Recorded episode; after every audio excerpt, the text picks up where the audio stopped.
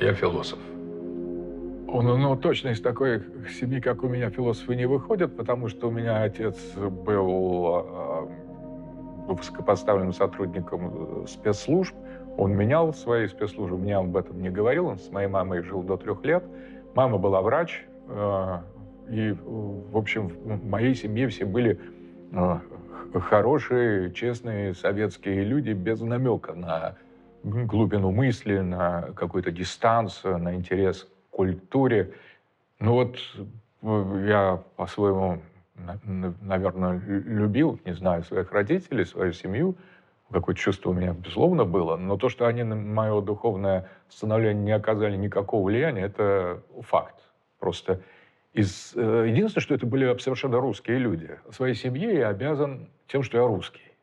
Это очень много. Вот как... не, не то, что я философ, нет, то, что я философ, я ей не обязан.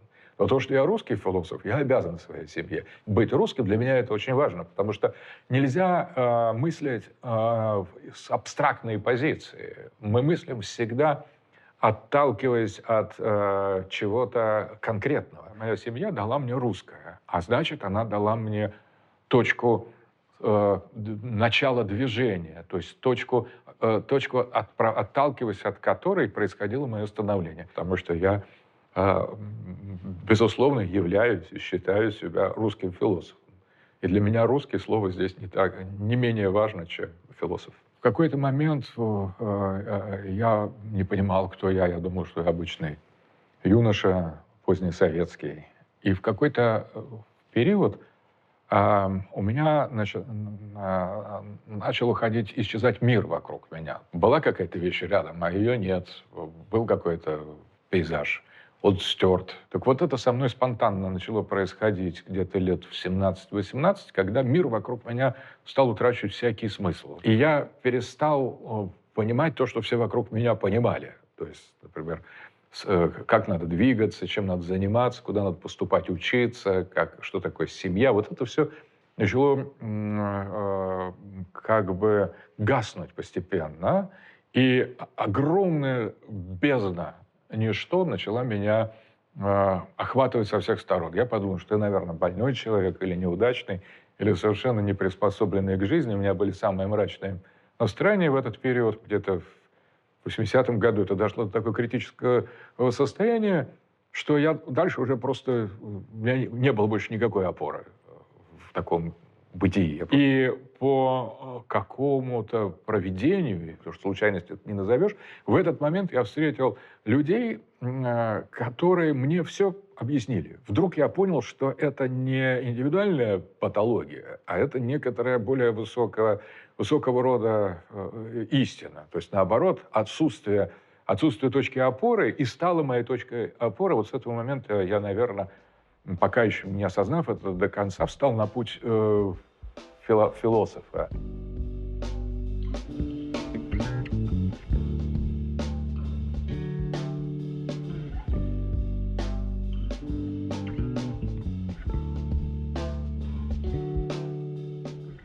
Сейчас находимся в Клязьме. Это подмосковный поселок. Вот это наш дом. Здесь бывали очень многие люди. И оккультисты, и эзотерики, и философы, и поэты, и художники. Но место такое известное. Бывали южинцы очень часто. И, конечно, был Александр Гелич и Наталья, его жена Белентьева, тоже были здесь. С одним из первых я познакомился с Сергеем Жигалкиным и его супругой Наташей Жигалкиной. Э, художницы и автором гобеленов. Они были мыслителями, философами. Они дружили с Гидаром Джемалем, с Евгением Головиным и с этим кругом, с Юрием Амлеевым, который тогда был в эмиграции, в 80 он приехал уже во второй половине 80-х. И вот эти люди стали моей семьей. Они а, стали моим, моими учителями, они стали моими проводниками, они стали для меня всем. Александр Георгиевич Дугин появился в нашей жизни с Наташей следующим образом. Мы дружили с одним человеком, которого звали Митя Шихватов. У него была дача, а на даче он соседствовал с дачей Александра Гильча. Тогда он был Саша, просто он был молодой совсем. И однажды просто Митя привез э, Сашу к нам. И Саша попал сразу в очень крутую обстановку, потому что А, значит, вот он приехал вместе с Митей. Тут же, по-моему, приехали случайно Головин и э, Ду- Дудинский. Потом они ушли, и приехал Гейдар с, из Средней Азии. И вот началась вся история. То есть э, он про- просто пришел к нам с приятелем. Потом, по- поскольку он человек очень талантливый был сразу изначально, он довольно быстро стал подключаться ко всем идеям, разговорам, полемике, которая происходила. Но он еще мало чего знал, потому что просто молодой был. Но ясно было, что он узнает. Вот что он и сделал. Но мне он показался интересным человеком. Дело в том, что, понимаете, вот самую первую встречу он, в принципе-то, молчал. Э, Так сидел, мало что говорил, но был, мне он понравился тем, что он был очень внимательный. Вот он, потому что э, те разговоры, которые там шли, они, это были для него новые разговоры. Он был крайне внимателен, иногда даже перехватывал мысли. Такая внимательность, она вот мне запомнилась.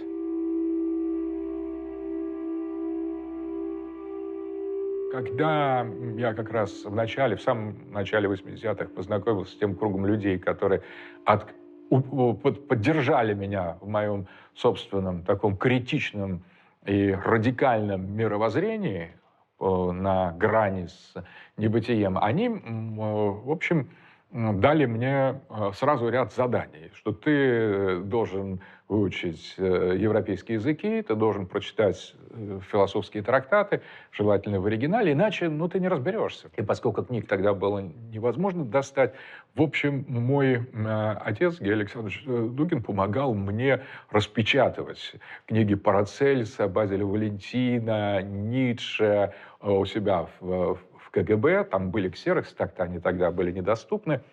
Ну, он, конечно, передавая мне очередной ворох на старонемецком или на французском каких-то текстов, словаря Дома Пернетти, я помню, ксерокопировал, А, или э, «Так говорил Заратустра», что-то еще. Он, конечно, меня посматривал с каким-то с явно неодобрением, куда может это все завести, почему мой сын этим занимается. Он не очень понимал, Еще, вот я помню, например, такой эпизод про э, Сашу Дугина. Вот мы как-то сидели, это было в Мытищах на нашей квартире, и долго-долго разговаривали, и у меня была книжка Парацельса. Саша попросил показать. Я ему показал, она на немецком. Он немецкий, по-моему, только начал учить, то ли вообще ну, начал только учить, еще только умел читать, но не знал значения слов. Он так смотрел э, на эту книжку, полистал ее. А потом мы легли спать. И я среди ночи вдруг слышу, что кто-то говорит в полный голос. Я просыпаюсь, смотрю, это Саша говорит в полный голос. Полный... И говорит он вот эти две страницы, на которые он посмотрел. Он без единой ошибки во сне, там, не зная немецкого, просто проговорил две страницы на довольно таком с, с небольшим акцентом э, немецком языке, вот просто страницы во сне. Так что, ну, это просто говорит о каких-то неординарных способностях уже. Он очень молодой был человек.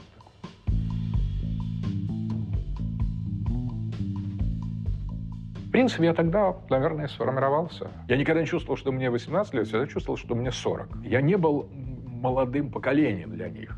Я был частью этой, этой, этой группы, этого такого спе- специфического, очень особого организма, где мы понимали друг друга без слов. Такое ощущение абсолютно абсурдного мира — это не показатель того, что субъект, который видит этот мир, расстроен. В каком смысле все наоборот. То есть нормальность — это иллюзия, ненормальность — это э, скорее закон.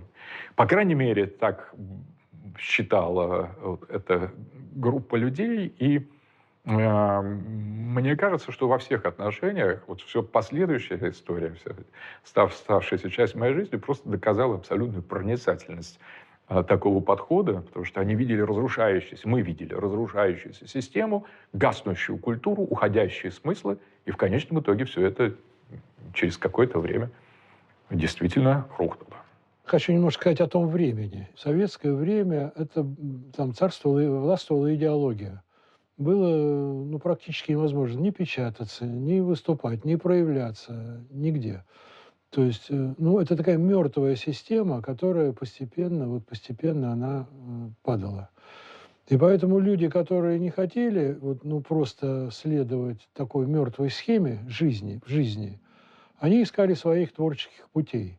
И появился то, что называется андеграунд. То есть андеграунд – это люди, вышедшие из э, социальных схем. Но самый центр э, андеграунда было то, что потом называли метафизический андеграунд. Они объединялись вокруг Южинского кружка. Александр Гелич, он тоже был причастен Южинскому кружку, но не с самого начала.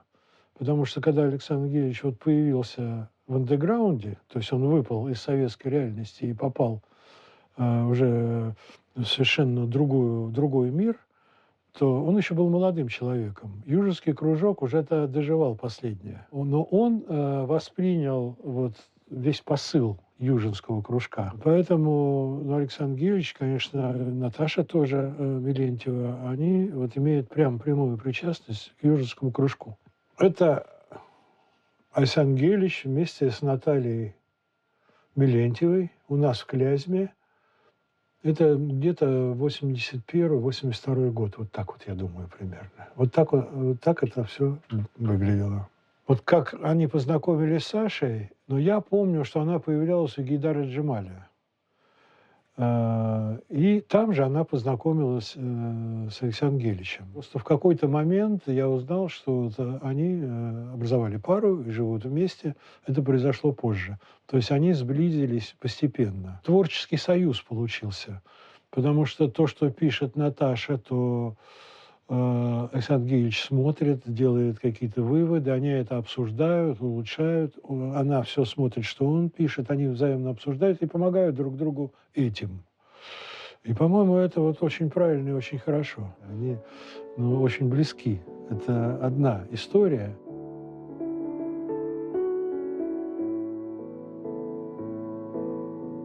Вы знаете, я знала об Александре очень давно, задолго до того, как я с ним познакомилась. Мне рассказал о нем Гидар Джахидович Жумаль и сказал, что это гениальный юный философ, который затмит всех нас. Он был мифом. Но была такая идея, что он посвятил себя немножко семейной жизни, у него родился ребенок, и поэтому он как бы выпал из оборота. Но потом это время прошло, и мы с ним встретились. Встретились мы, конечно, у друзей – разумеется. Причем э, все наши друзья считали, что мы созданы друг для друга, и нас надо обязательно познакомить. И э, да, когда мы встретились, э, Александр Гелевич, Александр стал сразу за мной ухаживать. Да, это так. Это было так. И я э, была поражена, потрясена, очарована и сдалась в плен.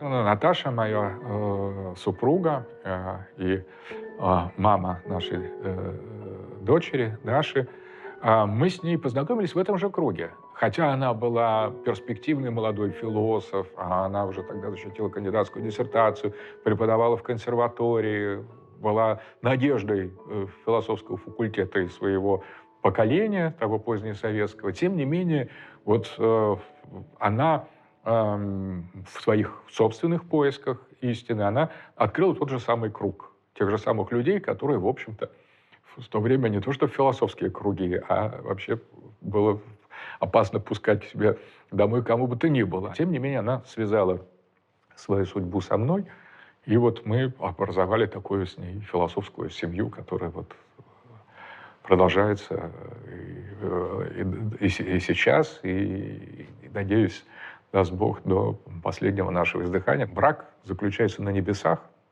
и настоящий, а все, что не заключается на небесах, то не брак.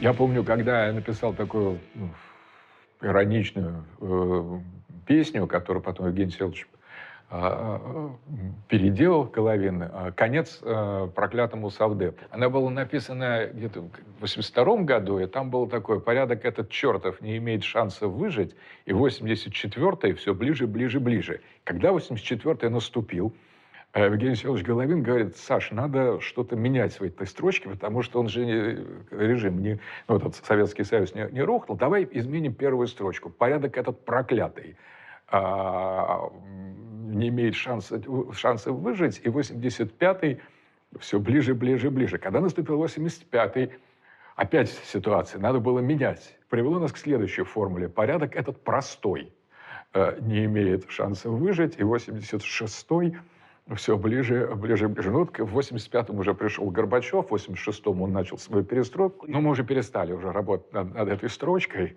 опустив руки и дав возможность э, ситуации развиваться, как она считает нужным. Но совсем такая была незначительная погрешность в этом прогнозе. Режим падает, но он вечен одновременно, и все равно он будет именно таким. То есть он был приговорен, мы видели это ясно, как будто там на стене было написано «Мене текелу парсин», как в Библии. И одновременно вот на перу позднесоветского общества ничто не предвещало такого конца, что эта стена рухнет и появится совершенно другая другая культура, которая снесет, просто разъест, разнесет в щепки вот-вот, совсем скоро эту, э, э, эту модель. Вот эта вечность того, что вот уже фактически кончилось, вот с такими парадоксами мы имели дело всегда. Вот вся моя юность и все вообще жизнь прошла в таких парадоксах, потому что, в принципе, на самом деле мыслить, это значит мыслить парадоксами. Мыслить это всегда держась а две несводимые, два полюса рядом друг с другом, чтобы они искрили. Вот эта мысль.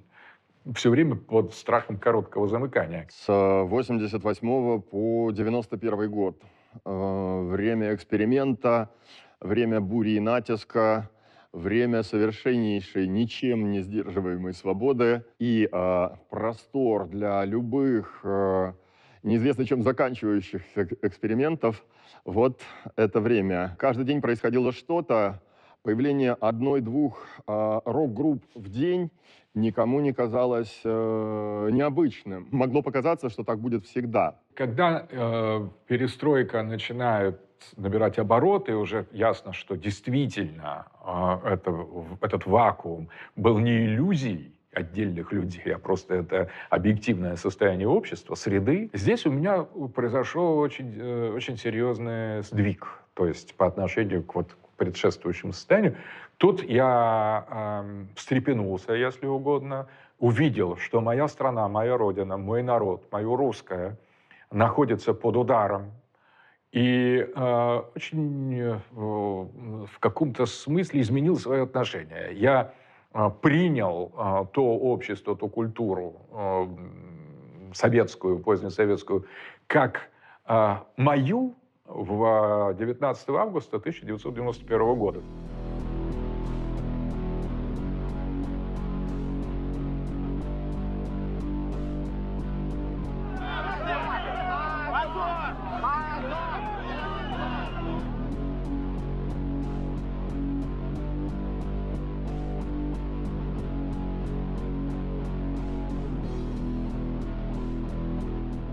Объявляем незаконными все решения и распоряжения этого комитета. Ну, конечно, в конце 80-х э, я включился в перестройку в консервативных движениях, потому что, а, будучи традиционалистом, я полагал, что а, а, от падения этой материалистической и атеистической э, доктрины, тоталитарной, должно открыть резервуары русской истории, и Россия должна заново утвердить себя в качестве независимой, глубинной, духовной, священной, сакральной цивилизацией.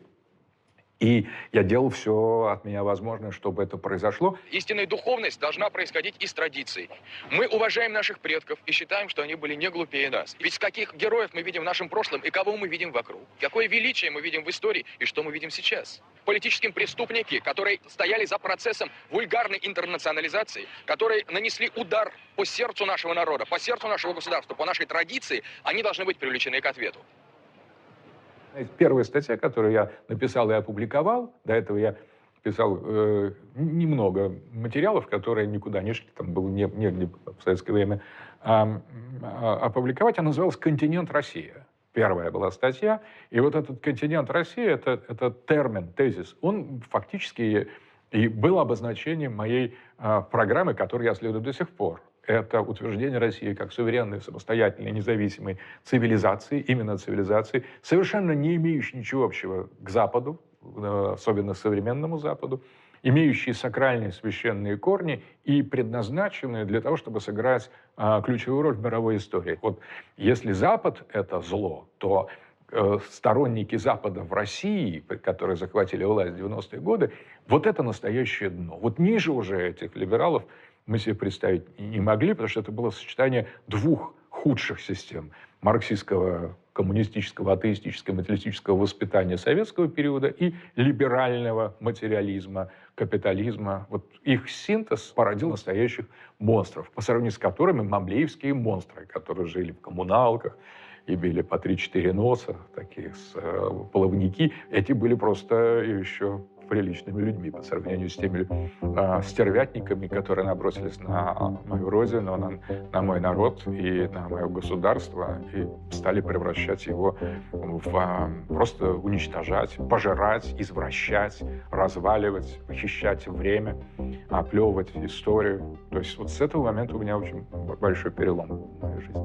В пору ежедневного сопротивления реальности в выселенном доме, совершенно для этого не предназначенном, в 92 году, я первый раз столкнулся с текстами Александра Гелевича Дугина. Они поразили меня раз и навсегда, теперь можно с уверенностью сказать навсегда. А, вся полнота бытия в ее предельно заостренном, а, в ее абсолютно явленном виде а, пришла ко мне. Я стал интересоваться Дальше, с попаданием ко мне в руки журнала на элементы, стало ясно, что вот это оно и есть. Я первый раз увидел, как выглядит тотальный дизайн этого журнала, и мне стало ясно, вот это навсегда. А я сейчас в руках держу историю. Вот этот ток истории, идущий по, по этой полиграфии, по этому журналу, по, по этим мыслям, столь э, изысканно сформулированным, вот это и есть э, вся полнота бытия. Я старался добывать тексты Александра Гелевича Дугина, ближайшего окружения. Ну, и это был единственный того времени журнал, где интересовавшие меня темы э, алхимия и метафизика находили полноценное воплощение, в том числе имея и, и политическую свою явленность. Э, случай исключительный, если до того могло показаться, что я совершенно один в этом мире, оказалось нет – такие люди есть. Более того, они, э, судя по всему, и являются стержнем этого исторического процесса. В 1991 году э, я был на стороне ГКЧП полностью. Это был мой первый серьезный выбор. И вот, собственно, с этого момента, с 1991 года, я политически солидаризовался с право-левой оппозицией. И пиком и кульминацией нашей работы, нашей э, нашей линии был 93 год.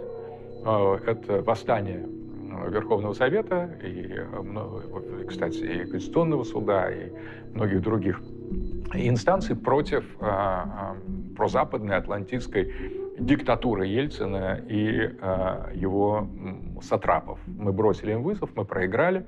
Я был в Белом доме, я участвовал вот в походе трагическом и неудачном, походе на Останкино. То есть э, и с этого момента, посмотрев как правое и левое, то есть левое социалистическое правое, консервативная э, э, оппозиция либерализму под флагами имперским и красным вместе, вот очень важно, вместе э, выступила э, против э, прозападной либеральной диктатуры, возникла идея, что надо что-то противопоставить э, этой либеральной, э, либеральной диктатуре, надо организовать молодежь на новых основаниях, надо не допустить разделения на левых и правых, на сторонников коммунизма, то есть антилиберализма слева, и на сторонников, например, возврата реставрации монархии, то есть антилиберализма справа. И вот тогда было, э, мы как бы решили Э, запустить такой проект, как национал-большевизм. Речь идет о просто сочетании политического и экономического э, вектора в определенных пропорциях. И никоим образом не подражание, не воспроизводство, собственно говоря, э, на, нацизма в германском образце, что невозможно, не нужно, нелепо и вообще просто абсурдно. Те, кто называет сегодня себя демократом, это они зло.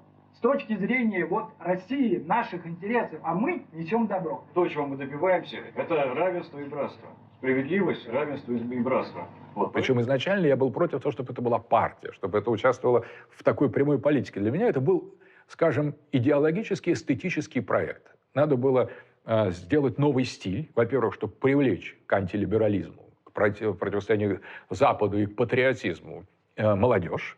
Она должна быть привлекательной. Во-вторых, она должна э, объединять левых и правых, а не разделять их. И так родился этот проект э, у нас с Эдуардом Лимоновым. Лимонов тяготел больше к политическому измерению, поэтому он наставил на партии.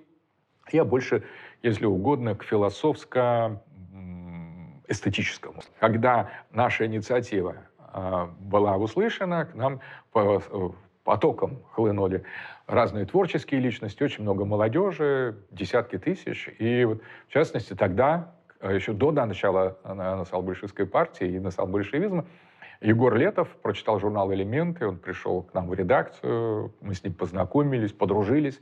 Потом э, Сережа э, Курехин, тоже мой, мой, друг, мой друг, мы тоже с ним стали друзьями. То есть у нас была такая творческая фракция, и Лимонов уже относился к этому с такой, на мой взгляд, повышенной серьезностью, с такой политологической, политической серьезностью. Он стал делать партию. Но наличие там политического измерения постоянно Э, ограничивала одновременно и как бы занижала этот уровень дискурса. Но я, конечно, отошел от этого гораздо раньше.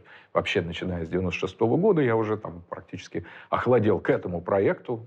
Это был не более для меня, чем проект. Важный, как и другие. И сосредоточился больше, наверное, на евразийском движении.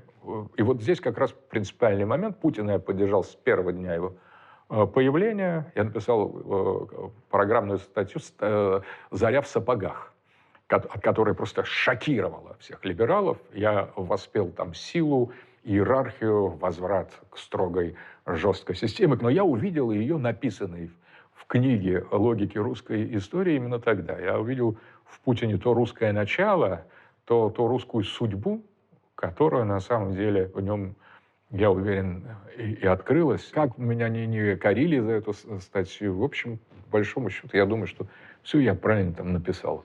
Надо сказать, что наша встреча с Александром Гелевичем Дугиным в клубе «Край» произошла буквально через несколько дней после того, как он раз и навсегда расстался с э, Лимоновым и с большей частью национал-большевистской партии, уведя э, за собой э, метафизиков, в первую очередь верующих. Вневременное, сверхчувственное, то, что принято понимать под метафизикой, впервые в новейшее время на русском языке получила а, в том числе и политическое воплощение.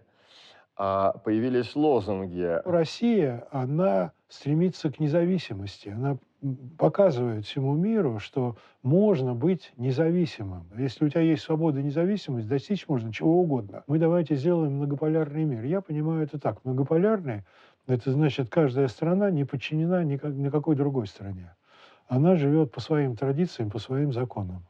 Но как этот многополярный мир, если, он, ну, предположим, он возникнет, как сделать так, чтобы не было вражды и кто-то не, захва- не старался захватить другую страну, это вопрос. Для этого должен быть букет. То есть вот разные, э, как в Римской империи. Там была Иудея, были англичане, совершенно разные, там какие-то кельты.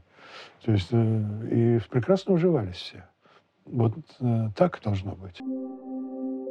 Когда Советский Союз рухнул, и когда коммунистическая идеология перестала быть единственной доминирующей, тоталитарно э, главенствующей в нашем обществе, конечно, потребовалось э, объяснение происходящего. Требовался какой-то совершенно новый подход. И в поисках э, объяснения я в какой-то момент, еще в конце 80-х, наткнулся на геополитическую дисциплину, которая вообще отсутствовала в Советском Союзе. А, я обнаружил, что она была э, обозначена, основана англичанами в начале 20 века, Маккиндером. Я проследил ее развитие как в англосаксонском мире, так и у немцев, особенно у Карла Шмидта. Я применил геополитический метод для понимания и осмысления, и описания того, что произошло в 91 году и, и в последующий э, период. Я применил этот метод уже к анализу и постсоветского пространства, распада Советского Союза, расширения НАТО на восток, я заметил, что а, на том конце американские стратегии видели мир идентичным образом. Просто они играли за, други- за, друг- за других, как черные и белые, как шахматы. То есть э, э, книга Бжезинского «Великая шахматная доска» и «Основа геополитики» — это описание одних и тех же процессов, только с противоположной с точки зрения. Бжезинский пишет, что Украину надо оторвать от России, противопоставить ее России. В основу геополитики написано, Украину надо присоединить с ним мытьем-то катанием. Начало 90-х годов. Что у меня, что у Бжезинского. Приблизительно одна и та же картина. В этом отношении э, геополитика стала таким методом, который позволил понимать, что происходит, сориентировать, в том числе и нашу военную элиту, потому что мы тогда вот сблизились с генералом Родионовым, который был главой Академии Генерального штаба, с рядом офицеров, э, с рядом силовиков, которые были сами в ужасе от того, что делает э, правительство Ельцина, как оно подрывает, э, подрывает основы нашей национальной безопасности, уничтожает наш суверенитет, сносит его просто. Они тоже были в ужасе. И вот с тех пор геополитика с, нам, с самого начала 90-х годов, я еще был довольно молодым человеком, мне было 30, а, стала э, распространяться в нашем обществе. Я написал первые работы, первые учебники. Их первыми слушателями были генералы Академии Генерального штаба. Эпоха прямого, э, прямой капитуляции завершилась, и Россия стала на путь э, цивилизации суши, на путь суверенитета, на путь утверждения себя как самобытного и независимого явления, ну, что и привело в конечном итоге к нашей нынешней войне с Западом. Что же такое однополярный мир? Это мир одного хозяина, одного суверена. И это в конечном итоге губительно не только для всех, кто находится в рамках этой системы, но и для самого суверена, потому что разрушает его изнутри.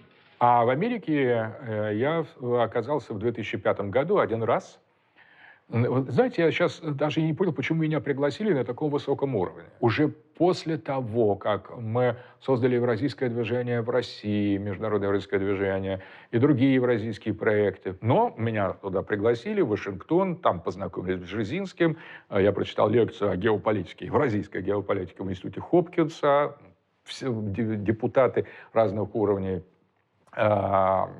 Конгресса и Сената со мной фотографировались, подходили, обменивались, пригласили к Фукуяме, там познакомились с разными э, э, разными людьми и пригласили в Госдепартамент, где на беседу со мной собралось человек 40, наверное, которые подробнейшим образом спрашивали меня о моем мировоззрении, я охотно отвечал. В Вашингтоне, в центре глобализма, атлантизма и нового мирового порядка. После победы США в холодной войне у американцев больше не осталось настоящих противников, с которыми надо было бы считаться. Любые национальные э, идеологии, любые национальные идеи, э, любые конкретные религиозные формы, которые противопоставляются новому мировому порядку, для американцев не представляют большой опасности. Единственное, что их по-настоящему заботит, это возможность создания некой альтернативной американцам, но тоже универсальной, тоже обобщающей, интегрирующей идеологии, которая была бы столь же транснациональна, как атлантизм. Э, Эта идеология, безусловно, является евразийством.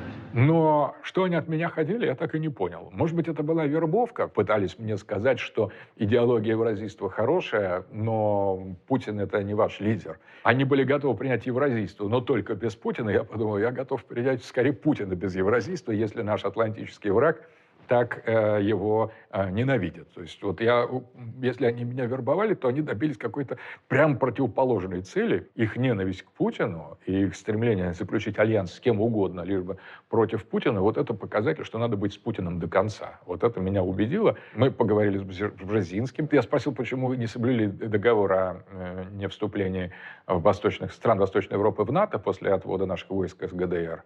А Вы же э, обещали Горбачеву? Он сказал, да, мы его обманули, yes, we tricked him. Он мне подарил свою книгу, «Change» называется, Бжезинский с надписью очень характерной, а, Александру Дугину с пожеланием изменить свои взгляды на прямо противоположные. Ну, что может быть выше, чем оценка этого э, э, глобалистского атлантического геополитика с тем, что мои взгляды противоположны ему, они действительно ему противоположны. Но это признание, можно сказать так.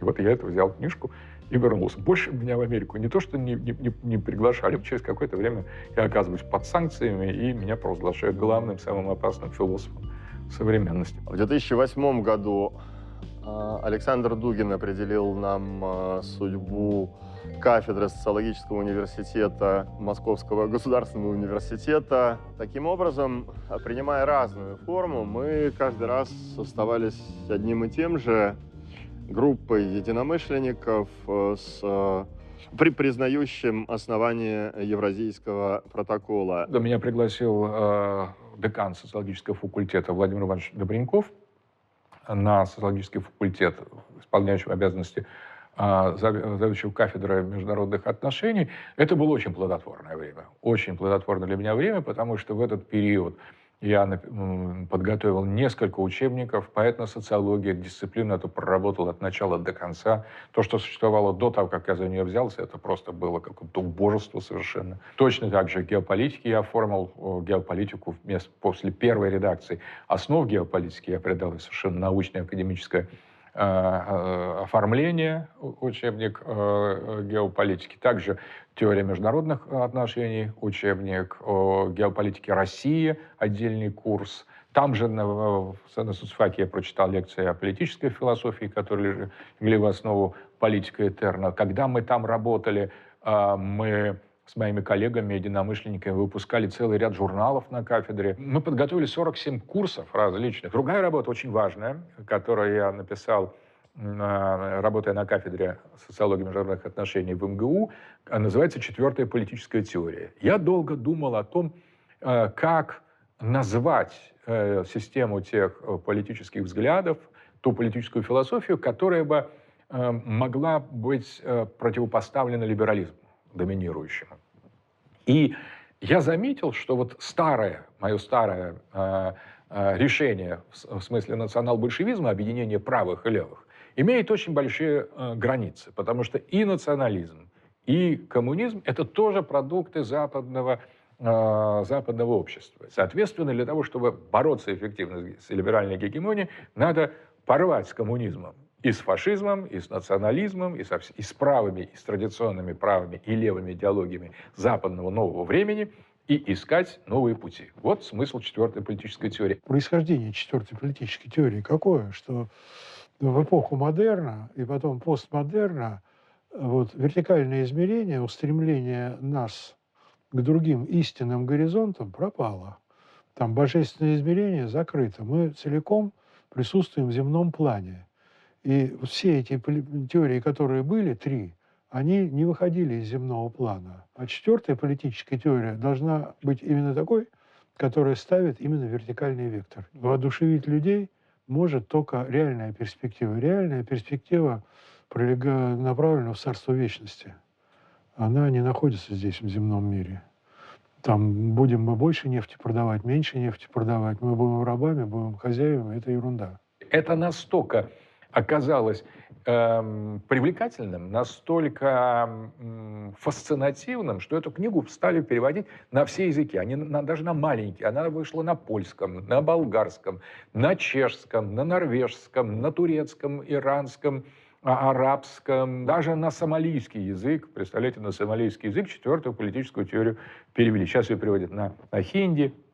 А, То есть этот тезис о том, чтобы избавиться от э, колонизации нашего политического сознания современным Западом, оказалась настолько, эта идея, это приглашение, эта мысль сама оказалась настолько э, важной, что э, разные общества, исламские, индийские, европейские, увидели в этом совершенно новый путь. Поэтому вот четвертая политическая теория стала одной э, из наиболее ярких визитных карточек, с которым отождествляется мое имя и моя идеология. И, то есть вообще деятельность на э, социологическом факультете МГУ была э, настолько ударной. Но э, вот э, у Ницше есть такая фраза, что э, когда вот в- пришлось расставаться с МГУ, я вспомнил эту фразу. Ницше говорит, что Заратустра однажды заснул, и пока он спал, корова съела венок на его голове. И Заратустра, когда проснулся, он не увидел голове своего венка и провозгласил, «Э, корова съела венок на голове э, Заратустры. Заратустра не ученый более. Вот я подумал, что какие-то политические коровы съели мой э, э, кафедральный венок, и я теперь не ученый, получается. Важной, наверное, была э, поездка в Амстердам, в Амстердамскую оперу, где мы с Бернаром Анри Леви провели дебаты. First of all, I always prefer the battle of ideas to the physical war. And I am very, very happy that we could exchange with Mr. Бернаром Леви. Это было, с моей точки зрения, полный провал разговора, потому что я начал говорить с Бернаром Анри Леви о его книге. Постепенно у меня сложилось впечатление, что он ее сам не читал. Не то, что не писал, он ее не читал. То есть он не узнавал своих собственных идей. Кстати, название книги, которую мы обсуждали, якобы обсуждали, которую я пытался обсудить с Бернаром Леви, называлась «Империя и пять королей». Там он берет э, историю из Библии о том, что а библейский народ, возвращаясь э, из э, египетского плена, начинает войну с королями Ханаана. Еврейский народ побеждает, и на этой победе и основывается Израильское царство грядущее. Вот такая метафора. И он говорит, что современный вот избранный народ — это англосаксы, это Запад атлантийский, и ему противостоят пять королей. Пять королей — это Россия, Китай, Иран, Турция и Саудовская Аравия. То есть другие цивилизации, если угодно. Я готов признать себя э, одним представителем, посланником э, одной, а то ли всех этих пяти королей в беседе с э, таким гегемоном, который претендует на сохранение и укрепление своей единоличной власти и фактически хочет нас уничтожить. So um, I think that uh, we could not um, accuse in that situation only uh, Putin. It, it is perverted image. Putin reacted. Putin, Putin tries to affirm Russian voice and Chinese voice as well in this situation. That is five king against, against empire. You are on the side of, uh, of empire, so you are accused on all the crimes the five king. We are five kings. А в ответ на это там, а у вас Политковская, кто вы, зачем вы ее убили, там, отпустите Навального.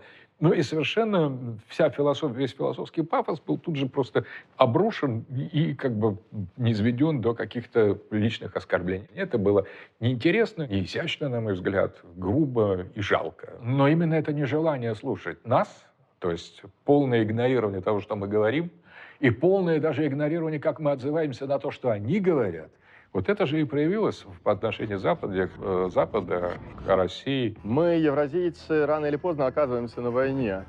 Как только где-то сгущается ситуация, а неважно где, в Ливии, в Сирии, на Донбассе или в Осетии, мы знаем, чувствуем, что рано или поздно мы окажемся там. Любое э, событие истории последних десятилетий гарантированно связано с э, деятельностью Александра Гелевича Дугина. В 16 э, году, когда был государственный переворот в Турции, я был в этот, в этот день в Турции. За пару часов до этого переворота я о нем предупредил на турецком телевидении. Я до этого очень много интенсивно занимался э, тем, чтобы избежать конфликтов после того, как наших летчиков сбили в Турции. К нам приезжали делегации, я туда ездил в самые напряженные моменты. Когда Эрдоган э, изменился, я поехал туда, выступил на телевидении, встретился с очень высокопоставленными людьми а, и э, предупредил турецкое общество, что американцы этого не, так просто не, а, не простят. Так вот, когда я приехал после извинения Эрдогана, я выступил на телевидении и сказал, что сейчас готовьтесь к ответным действиям. Стало очевидно, что те силы, которые хотели нас поссорить, они хотят зла не только России, но и Турции. Эти силы подталкивали наши народы к войне и, в принципе, грозили утратой суверенитета самой Турции. Не успел я э, уехать, меня проводили в аэропорт, я уже готовился сесть в самолет, в это время мне звонят, Даша как раз звонит из Москвы, говорит, папа, у тебя переворот, как ты там? Я говорю, Даша, не шути так, я очень устал, тяжелая поездка, я сейчас совершенно не в том настроении. Черный юмор я не воспринимаю. А говорит, это не юмор, вот у тебя переворот.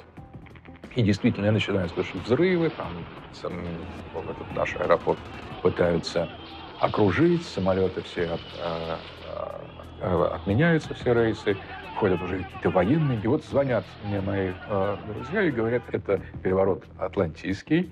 И самая главная цель, чтобы он провалился, потому что при всем вопросам к Эрдогану он лучше, он за суверенитет Турции, и России будет гораздо выгоднее, если э, этот путь провалится. Собственно, я тоже сообщил заинтересованным людям с нашей стороны, что думают наши турецкие коллеги. И потом все разрешилось. С тех пор я считаюсь эм, другом э, турецкого народа, который выступал за, за два часа до путча, предупредил, что что-то будет сам, э, э, и помогал как бы занять нашей стране позицию в поддержку Эрдогана, чтобы тогда через некоторое время это казалось, что это было совершенно правильно, потому что путь был осуществлен геленистами, проамериканскими глобалистскими силами, соответственно. Мы сделали все правильно и на всех этих этапах. Для меня Александр Гелич является автором «Русской весны». Я застал убывание русской истории, неотменимо связанное с убыванием русской территории. Нас почему-то становилось все меньше. Возвращение к органическим границам нашей цивилизации, чья столица в Москве, а границы постоянно уточняются, подавляющим большинством было воспринято как великое начало, как э, великое возвращение, возвращение к себе. Понятно, что миллионы соотечественников и не только участвовали в ее запуске, в ее реализации, но ее философические основания, ее призыв, конечно же, Александр Гелевич Дугин есть ее э, философский автор, ее русской весны философский отец. Когда начинается война, у нас есть только один выход – выиграть ее. Та война, которая ведется сейчас на Украине, это война против русского народа. Сегодня битва за нас, за нашу российскую русскую землю, за наш народ. И каждый есть участник нашей битвы. Самое главное решение должен принять тот человек, который является нашим президентом. И он должен принять силовое решение. Это наше дело. Это дело нашего государства, и русские своих не бросают. Путин, спаси Донбасс! Путин, спаси Россию! После 2014 года, после э, воссоединения с Крымом, у меня резко сократились, э, сократилась платформа для публичных выступлений. Фактически можно назвать это геополитической опалой, потому что я был сторонником Новороссии и э, продолжением русской весны, а государство и э, верховный правитель, которого я все равно, несмотря ни на что, постоянно поддерживал, принял другое решение. Я это решение э, оспорил, я посчитал, что оно неправильно, что если мы не будем воевать, тогда нам придется воевать потом и в гораздо более худших стартовых условиях, с гораздо большими издержками, что подтвердилось. И, тем не менее, на какое-то время я был отлучен вот от таких, от широкой общественной деятельности, по крайней мере, в том объеме, в котором я до 2014 года в ней участвовал. Разворачивание русской весны во времени и в пространстве совпадает со временем становления заявленного первого русского канала «Царьград». А Александр Гелевич собрал э, эту гигантскую, можно сказать, необъятную конструкцию э, от начала и до конца. Все 140 человек, принятые сотрудниками канала вплоть до шофера курьеров прошли личное собеседование. В 2016 году Константин Малафеев, мой очень хороший и добрый друг, он пригласил меня и Дашу вместе развивать это телевидение. Была идея создать а, такой образ России, в котором а, консерваторы, православные люди, традиционалисты победили. Фактически это была школа русского телевидения. Бесценный опыт. Здравствуйте. В студии первого русского телеканала «Царьград» я Елена Фонина.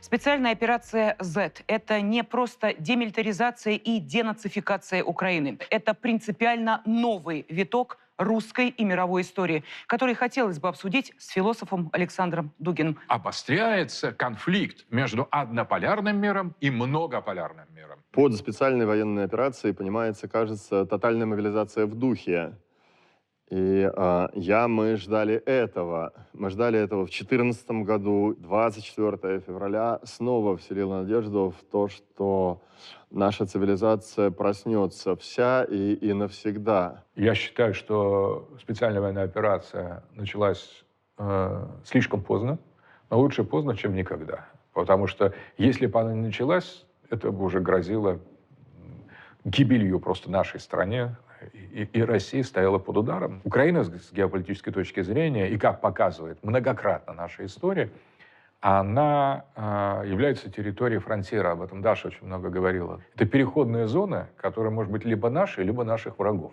Она не может быть нейтральной, она не может быть самостоятельной. Потому что э, такие лимитрофы, как правило, за счет постоянно возрастающего геополитического напряжения разрываются. Это страна, которая не имеет шансов быть. Украина возникла исторически на, раз, на раз, руинах Советского Союза, на руинах нашей империи. У нее был шанс состояться, если бы она заняла взвешенную позицию, признав себя промежуточным лимитров, лимитрофом и сбалансировав эти вектора прозападные и пророссийские. Как только она выбрала курс исключительно на Запад и принесла э, в жертву этому курсу половину собственного народа, после этого война была неизбежной. Мы начали ее с опозданием, в худших стартовых условиях, чем могли бы ее начать. Но тогда не подействовали. Я высказал эту позицию, я за эту позицию заплатил опалой. После начала СВО я, безусловно, поддержал ее необходимость и заплатил еще более жестокую цену, потому что гибель моей дочери связана именно, конечно, с этим. Странно, это больше, чем странно. Ты уходишь, а я остаюсь или наоборот.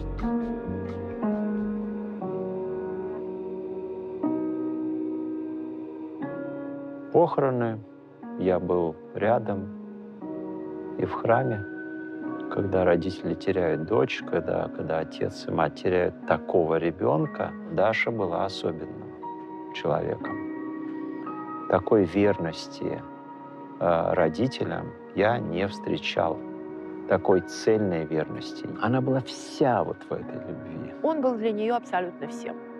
Она папина дочка. Последние годы они просто вот каждое утро сидели, обсуждали каждую тему, каждый нюанс. Эта война нанесла удар, а, который, по-моему, больше, чем способен вынести живой человек. Потерять ребенка, тем более, когда у тебя убили на глазах, это тяжелейшая вещь. Тяжелее, чем собственная смерть. Гораздо. Вот тем, кто это задумал, кто это планировал, кто сидел с карандашом, вычерчивал схемы, вот всем этим людям, которые были задействованы в этом, э, простить нельзя. Нет. Я считаю, что э, война на Украине записана в книге «Бытия», и более того, там записана наша победа. Другое дело, что наша победа может быть имманентной на уровне физической. Тогда мы освободим Украину от нацистского режима и проведем ее демилитаризацию. А может быть и трансцендентной. Это война последних времен. На мой взгляд, это то, что относится к категории воина Иеговы. А в Библии есть такое упоминание «Книга воин Иеговы». Там даже одна фраза малозначимая от нее осталась. Что это за книга, она была утрачена. Я думаю, вот эту книгу мы пишем сейчас на Украине.